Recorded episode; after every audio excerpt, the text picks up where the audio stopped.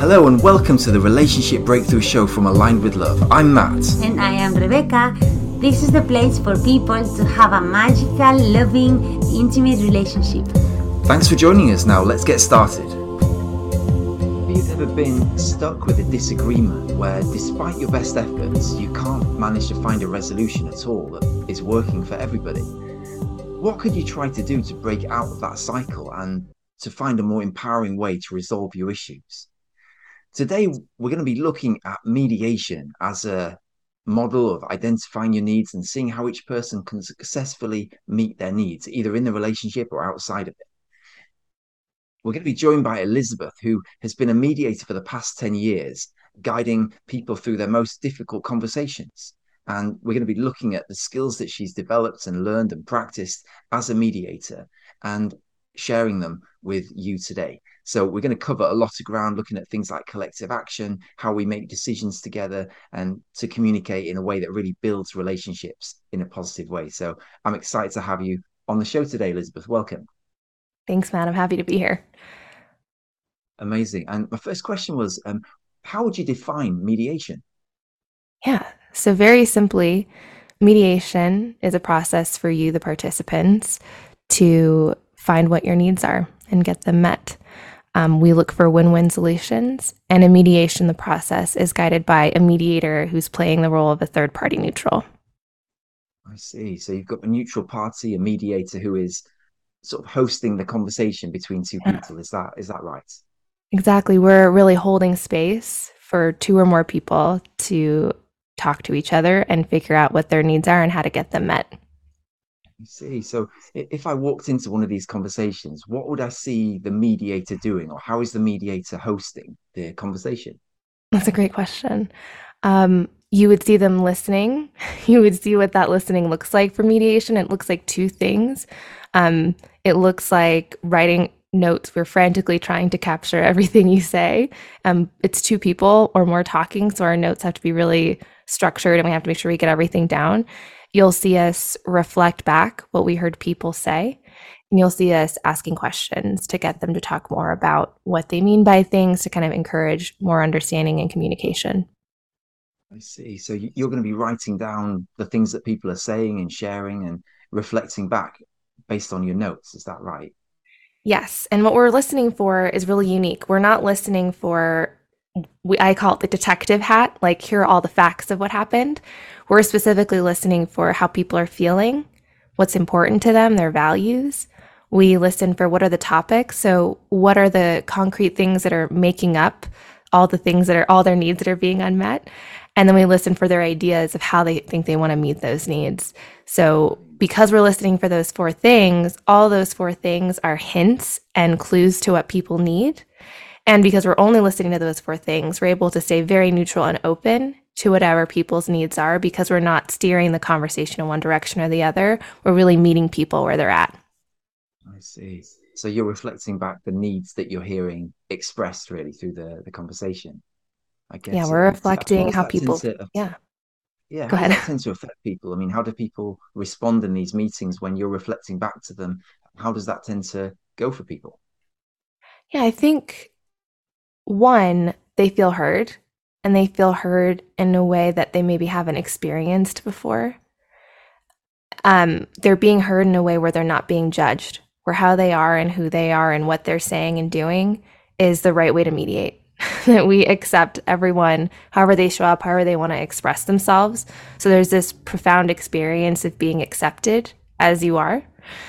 Then the second part is I think there's this profound new experience of he- hearing how you're actually feeling and hearing what's important to you and hearing the topic in words that maybe we don't hear that often. We don't usually speak in feeling value topics, idea words.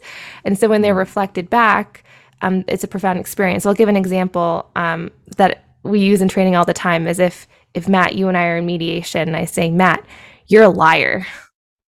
Right.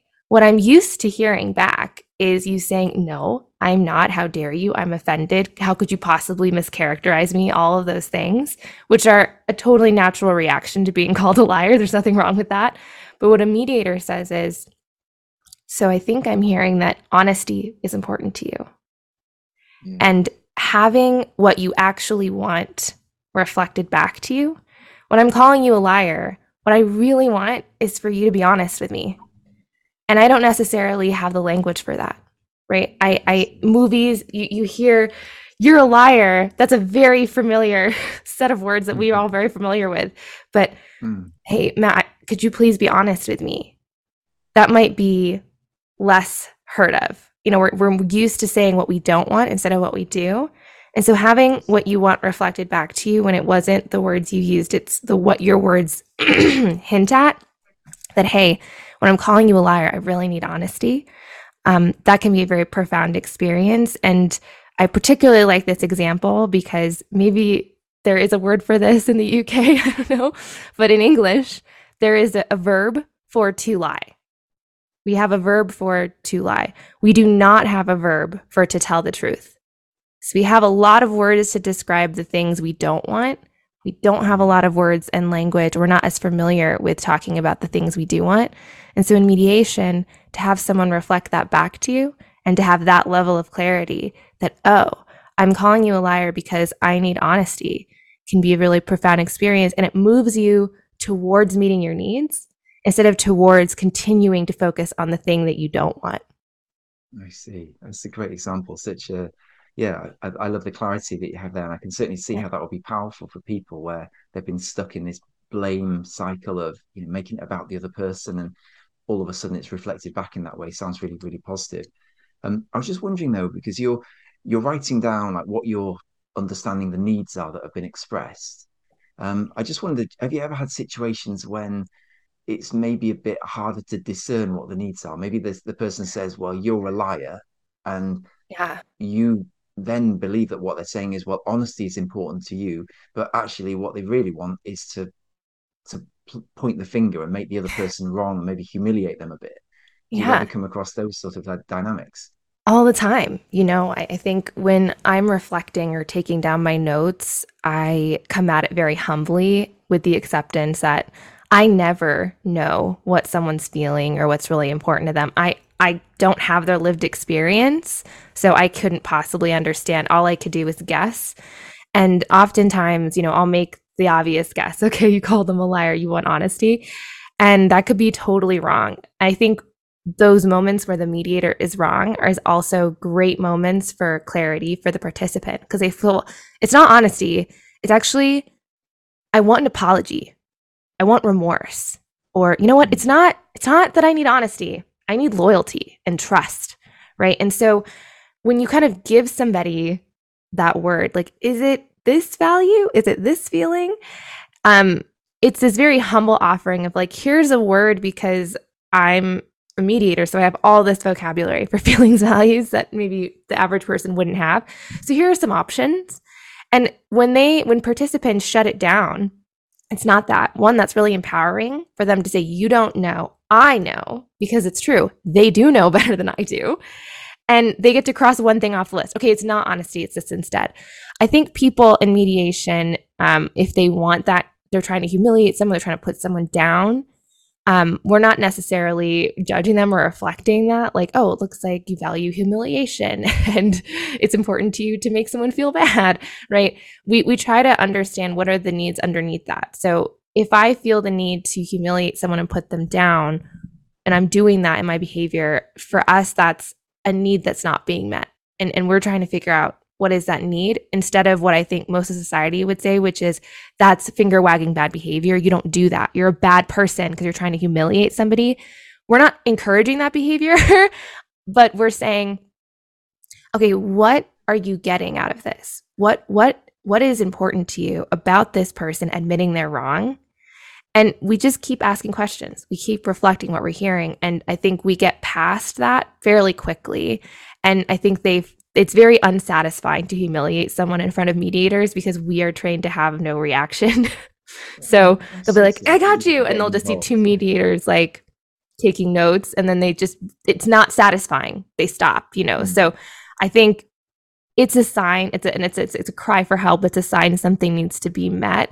And i think instead of shaming the person and saying you're bad or judging them they have this profound experience of we're not going to stop you from doing whatever you feel you need to do.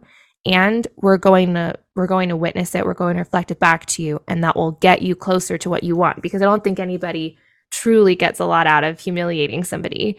But they might get a lot out of an apology or someone admitting hey i hurt you and i'm sorry and that may also never happen and that's okay too i see i get it that sounds really really positive i'm sure as you say in reflecting back in a more neutral way maybe taking the sting out of things it can just cause people to be a bit calmer or maybe let go of some of those more difficult emotions. So sounds really um, yeah.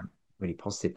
Um, I was going to ask as well before we get more into the the mediation and kind of how it works and so on. I'd love to ask you like how did you get into this field? What what what brought you here, and how did you get to be so passionate about this area? Yeah, that's a great question. Um, so I grew up in a family with two parents who had no business being married to each other. Um, there was a lot of fighting, there was a lot of conflict. And I think when I, and I asked myself that deeper question, why am I here? It was originally, why was I called to this work? Was because I was meeting the need of myself as a child who felt powerless in that situation.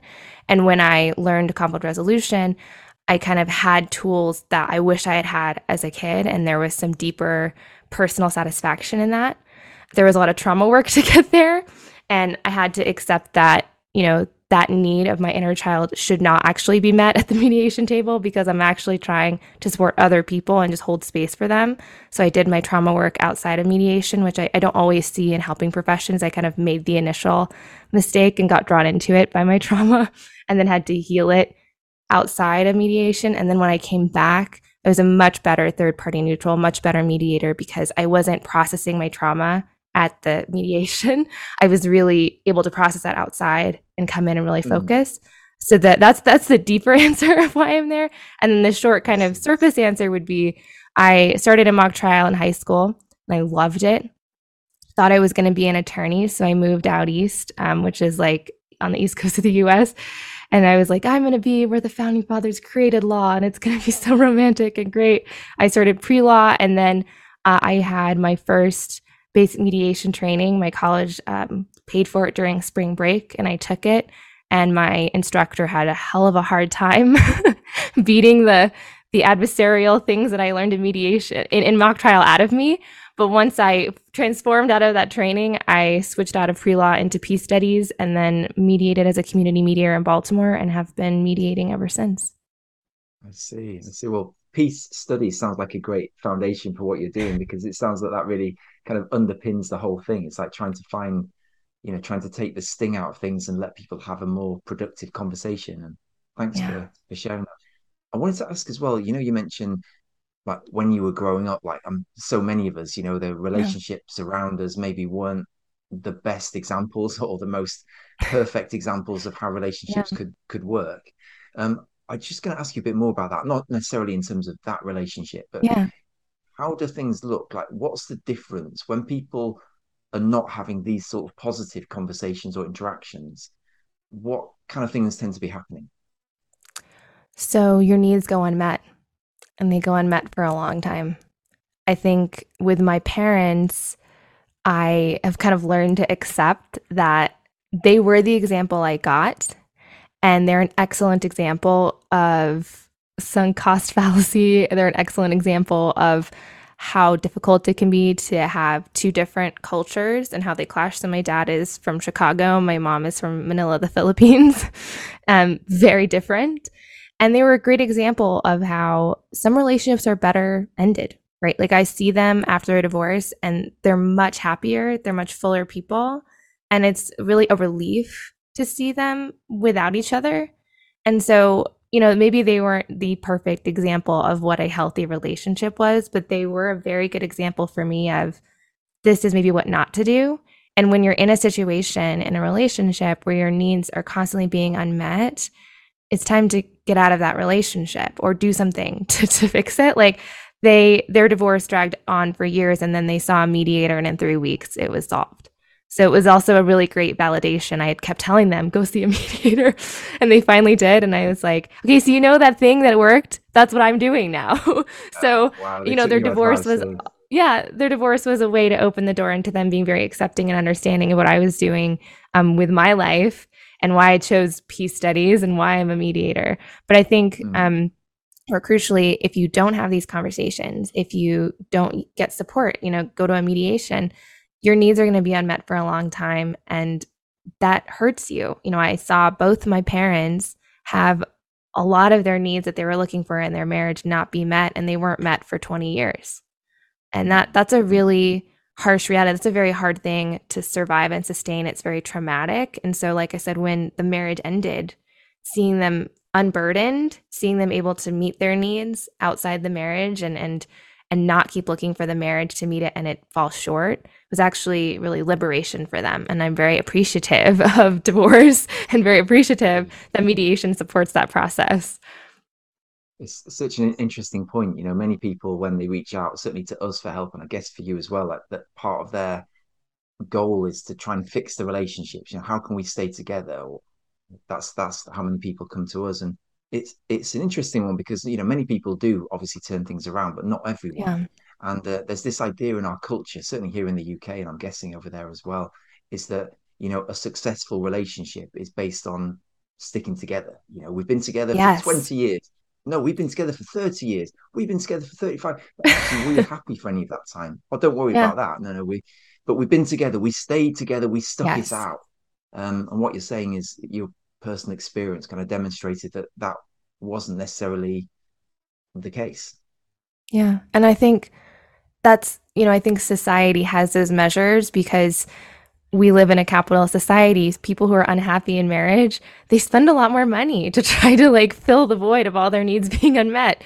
Uh, but a, a couple who is working on figuring out how to meet each other's needs, that is a couple that can maybe stay together. And then a couple who says, you know what, we're just not able to meet each other's needs. We need to find the way to meet these needs elsewhere. What I appreciate about the mediation process is we say either route is okay and valid. They're both we're both we're open to both of those things. I think, you know, if you're in a divorce attorney or divorce mediation, you're getting divorced, it's too late.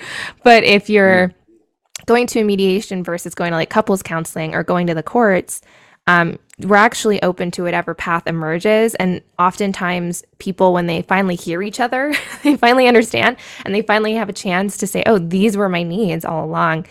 They mm-hmm. might want to change mid course and say, You know, I actually don't want to see you anymore. Actually, you know what? Maybe I do want to stay together. Actually, you know what? Now I know you can't meet them. I want to end it. And mediation allows that flexibility to go in any of those directions with no judgment versus I think other places, people who aren't trained as third party neutrals tend to kind of impose, well, we need to do this deeper psychological work. And why don't you try to stay together? Or, okay, since you're already here, it sounds like you're done and you want to separate. And if you have a court case and you're doing all this, it's very hard to turn that ship around versus at mediation, all the paths are open to you. And so you can come in and maybe you'll get an outcome you didn't expect, but that outcome will be aligned with what your needs are and what you value and how you're feeling.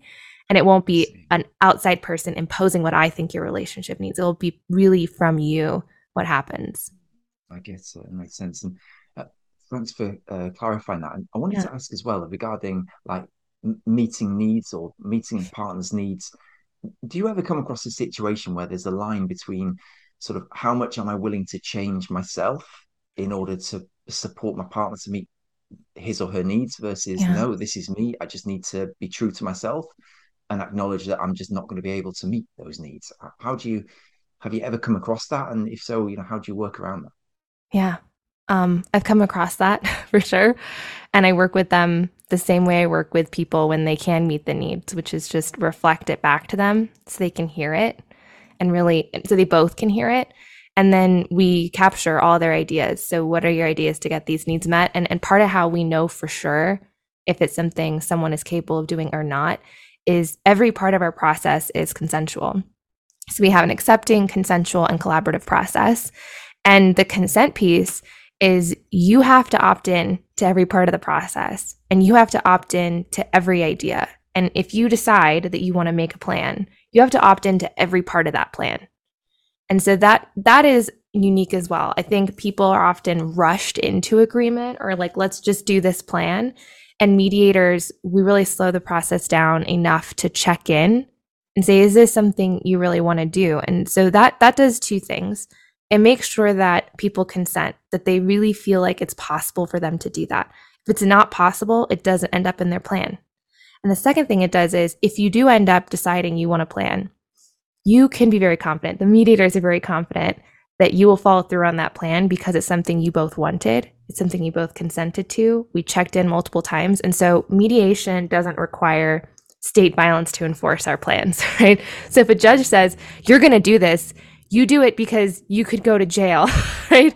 You do it because there's police that will come after you if you don't do it. In mediation, we don't say this is what you're going to do. We ask you, what do you want to do?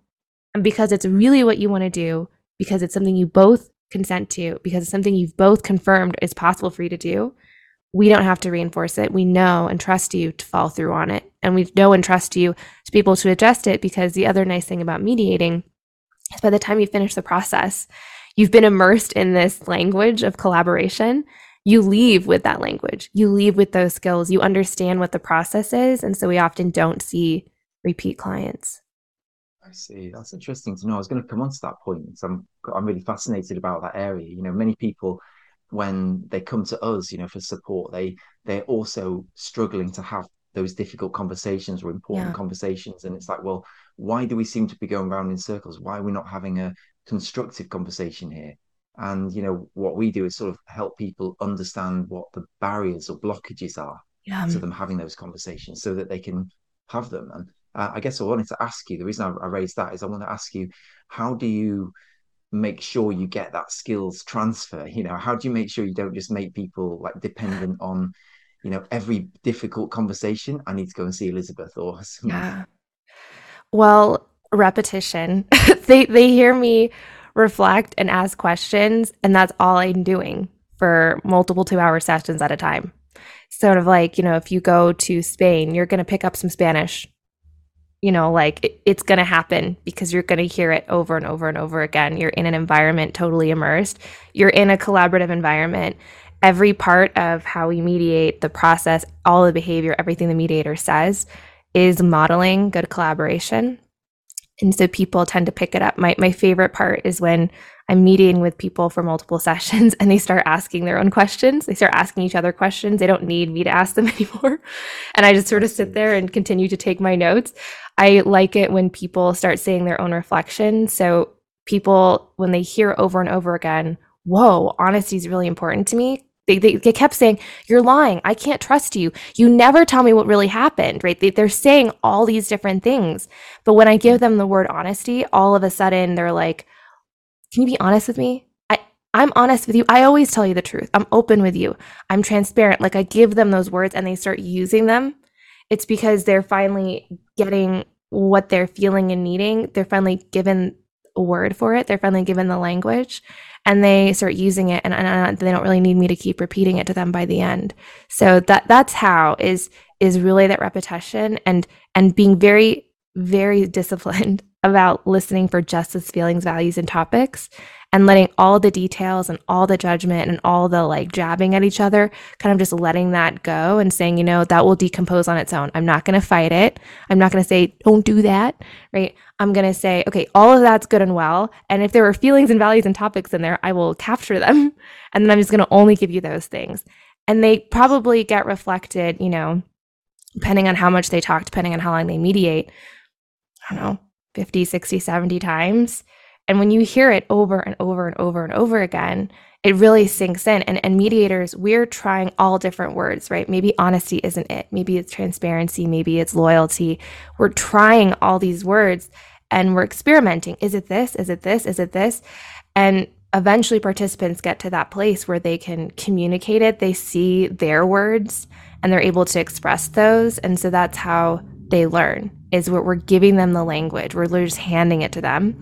And then they're deciding if that language accurately captures what they're asking for. I see. That makes sense, Elizabeth. So you're you're kind of leading the way by being neutral and reflecting back and not getting caught in, you know, the game of blaming or whatever. And yeah. eventually they sort of see it enough times that it sinks in on some level, at least. That's the yeah. that's the goal. So and sense. they get attention and rewarded when they say those things, right? When when they're when they're on the cusp of a need, whether it's calling someone a name or whatever, the reward is you get to be heard and seen and you finally get the words for what you've been feeling and what you've been trying to express instead of sort of what society does, which is rewards the finger wagging. The person who's like, you're bad, you're humiliating, you're abusive, right? That person gets victim status. We all back that person up, right? And I'm not saying we shouldn't do that, but it sort of rewards this behavior of judging and putting someone else down and creating a my team, your team, good guy, bad guy situation. And in mediation, mediators do not respond to that at all. So they're getting no reward. It's very much like uh, I think it's operant conditioning or classical conditioning. I always forget which one it is in psychology, but we're saying we know your brain is going to respond to rewards. So we're going to reward you when you're talking about your needs. We're going to give you a feeling, a value, a topic. We're going to capture your ideas. Good job if you came up with an idea for something to do to meet your needs. And then all this other stuff, we won't punish you we just won't reward you. It just won't get attention. And then because of the way the brain works, they'll keep doing the stuff that gets them that reward and we keep the mediation long enough that they learn that new pattern. And then the other stuff, they just kind of forget about it. It decomposes. Things that are incompatible with our needs, they'll decompose. You don't have to fight them. You just let them go. I see. I get it. Makes sense. I, I love that. And um, what would you say are the like most common situations or challenges that someone might be having or considering where mediation will be something to consider? So it's in every movie. I ruin movies for my partner now, where I'm like, if they had just communicated, there would be no story here. And he's like, okay, but it's a movie, Elizabeth. And I'm like, but if they had just talked directly to that person and told them about this, we would not have this whole ridiculous plot. and and that's also in real life, right? There's plenty of times where if we had just said what we needed, if we had just said, you know what? I need you to tell the truth. We wouldn't be taking the hit of constant lies over and over and over again. Right. And if, if we were taking that hit, we could say, well, I've asked for it and now you haven't given me what I've asked for. And maybe you can't give me what I ask for. And so maybe this isn't the place to be. Right. And I think, you know, those situations come up a lot because culturally there's this sort of, I think it's very much like from the Puritans, this thing like you can't have what you want. You can't have pleasure. You have to suffer in order for it to be worthwhile. And I think what we're trying to say is okay, we can't limit your suffering. What we can do is open up to the possibility that maybe you can get what you want. Maybe if you ask for it, if this is something you need, then what's wrong with having it? Right. And, and I think that's maybe countercultural. um, there's a lot of like shame around pleasure and chasing your desires, but like their needs, all of those things signal needs. And a person whose needs aren't met is a person who's going to humiliate somebody or call someone a name or throw a tantrum. Like we're just older babies you know and and if we're not getting what we need we're going to cry. And i think instead of seeing those cries as negative things and saying well you're a bad person because you have these needs or how dare you throw a tantrum or how dare you throw a fit it's more like well asking a question. What what's going on? What do we need? Mm. what are we feeling? What's important to you? What are what you know what is this about? What's the topic here and then finding ways to meet everyone's needs so that's the other sort of countercultural thing is there's a lot of win-lose like this idea that if i get what i want that means you're not getting what you want and mediation's mm. trying to shift that into a both and mindset instead of either or you can have what you want and i can have what i want we both can get what we want we're looking for win win solutions. We're trying to meet everybody's needs instead of saying, you're the bad guy, I'm the good guy, so I'm the only one who gets what I want. And it's at your expense. We see that set up in all our stories, in our culture, in our systems. And a mediation may be the first place that people experience this both and mentality. You can both have cleanliness in the home you share together and flexibility around when that cleanliness happens and how it happens. You can have both those things. You can have both a plan and spontaneity.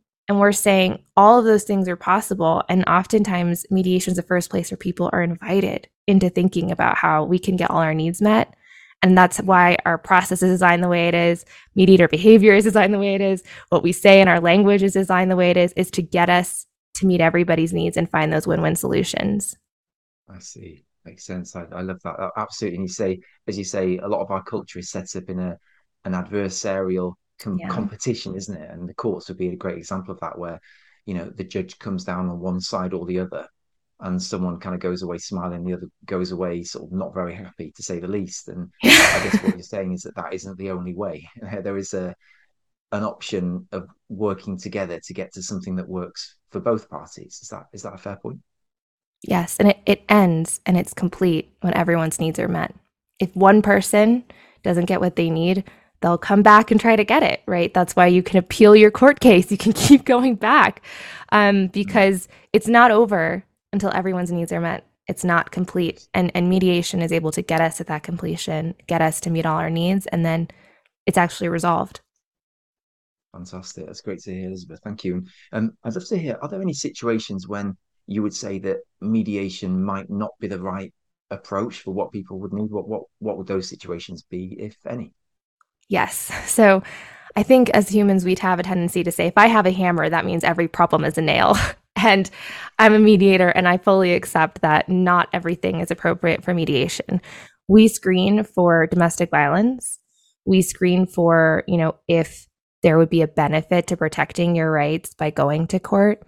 Um, we like to partner with the courts and say, you know what, why don't we have the courts figure out what you're legally entitled to? And then we can figure out everything else because the courts don't have precedent for those day-to-day things that matter to people.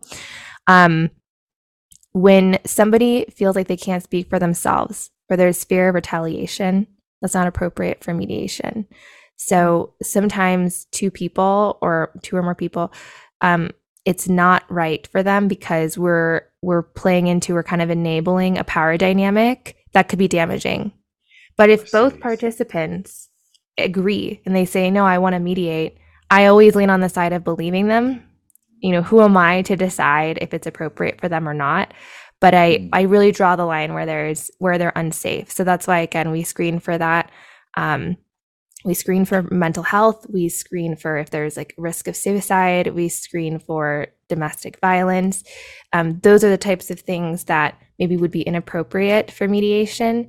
And then we offer other services, right? Maybe it doesn't make sense for you to talk to that person directly mediation. So we'll do sort of a shuttle conference where you're in separate rooms and we'll talk to both of you, right? But that's a different process for us. And then, you know, if we can't serve you, then we'll send you a referral to like an attorney or a mental health professional because we're not necessarily equipped to do all of those things. And all of that to say, what it comes down to is as much of screening I can do, I really trust my participants. If they're like, you know, yeah, I understand that he's intimidating and I'm scared of him and there's something going on. I want to talk to him. I want I want time for him to hear me. I need to talk to that person.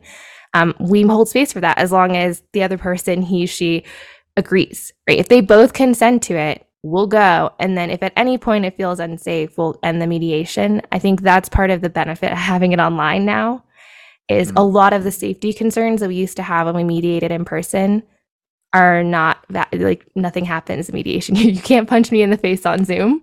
So yeah. I'm not worried about having to like stop something from happening physically because on Zoom it's just not physically possible. So I just find that especially women, younger women tend to feel safer and appreciate having virtual space because there's that bodily safety is not an issue in a virtual space makes makes a lot of sense, Elizabeth, and also um, backs up really why you, as you were saying earlier to, um, before the, this conversation, that you you can offer services to people really anywhere in the world. Is that yeah. is that right? And and and also, are there any issues around that, like because of different legal systems or anything that people yeah. would need to be aware of?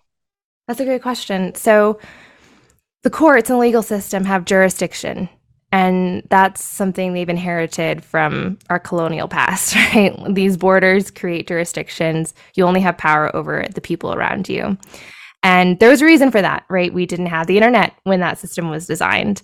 So now that we have the internet, and now that we have things like mediation where we're not using state violence to force our ideas onto people the way that the courts would need, they I need my army, I need my police force. They're right here in my community. Um, mediators have the freedom to mediate anywhere and across any jurisdiction.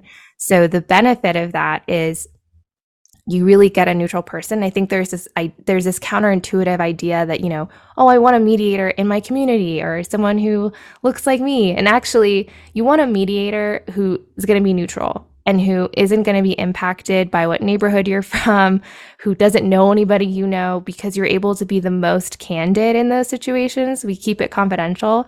So I actually love that I have, you know, mediators all over the country. And so if I'm working with a group in Colorado, I'll bring in mediate I'll bring in mediators from Maryland because they're not going to tell anyone. They don't know anybody. They don't have any bias. So like when I hear I'm from Colfax, I have connotations of that. That street has a connotation in my in my community or how I grew up it had a connotation. But if someone in Maryland hears that, it means nothing to them. There's no judgment. And so sometimes it's actually better to mediate with people outside your community to ship your conflict across the pond because you feel safer and there's more of a buffer between this conversation and what happens in it and your life and the people in it. I'm not going to run into you in the grocery store if mm-hmm. if I'm not in your community and I'm not going to have any sort of ulterior motives because I'm in community. I might know somebody you know.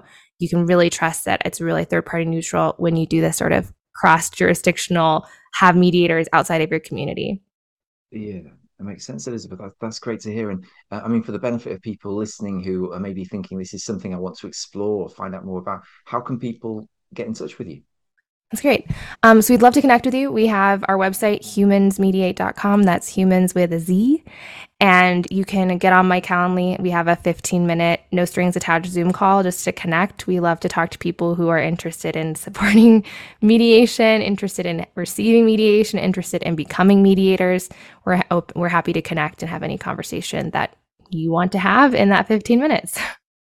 Fantastic. That's great to hear, Elizabeth. And we'll include the link to your website in the notes for the show so people can pick that up from there just in case you didn't get a chance to write that down. But um, yeah, I just want to say a big thank you for me. It's been really interesting conversation, and I love the sort of interface or uh, similarities really between the work we do and also the different skills that we bring to the table. So, any final thoughts or any final points you wanted to share with us? I want everyone to know that they understand their relationship better than anybody else. And so it's your relationship, it's your life, it's your experience. Trust that you know what you need. And if if somebody tries to tell you otherwise, I know better than you, I think you should do this or that, you are well within your rights to disagree with them and not take that advice if it mm. doesn't make sense to you because you're the expert. So I hope people feel empowered in their lived experience. And I hope that they can trust themselves to make the best decisions for themselves because they're really the best people to do that. Okay, that's all for today. Thanks again for joining us, and please remember to subscribe and to leave us a review. Who could you share this episode with that needs to hear this message? Share this episode and remember that the quality of your relationship determines the quality of your life. See you on the next episode.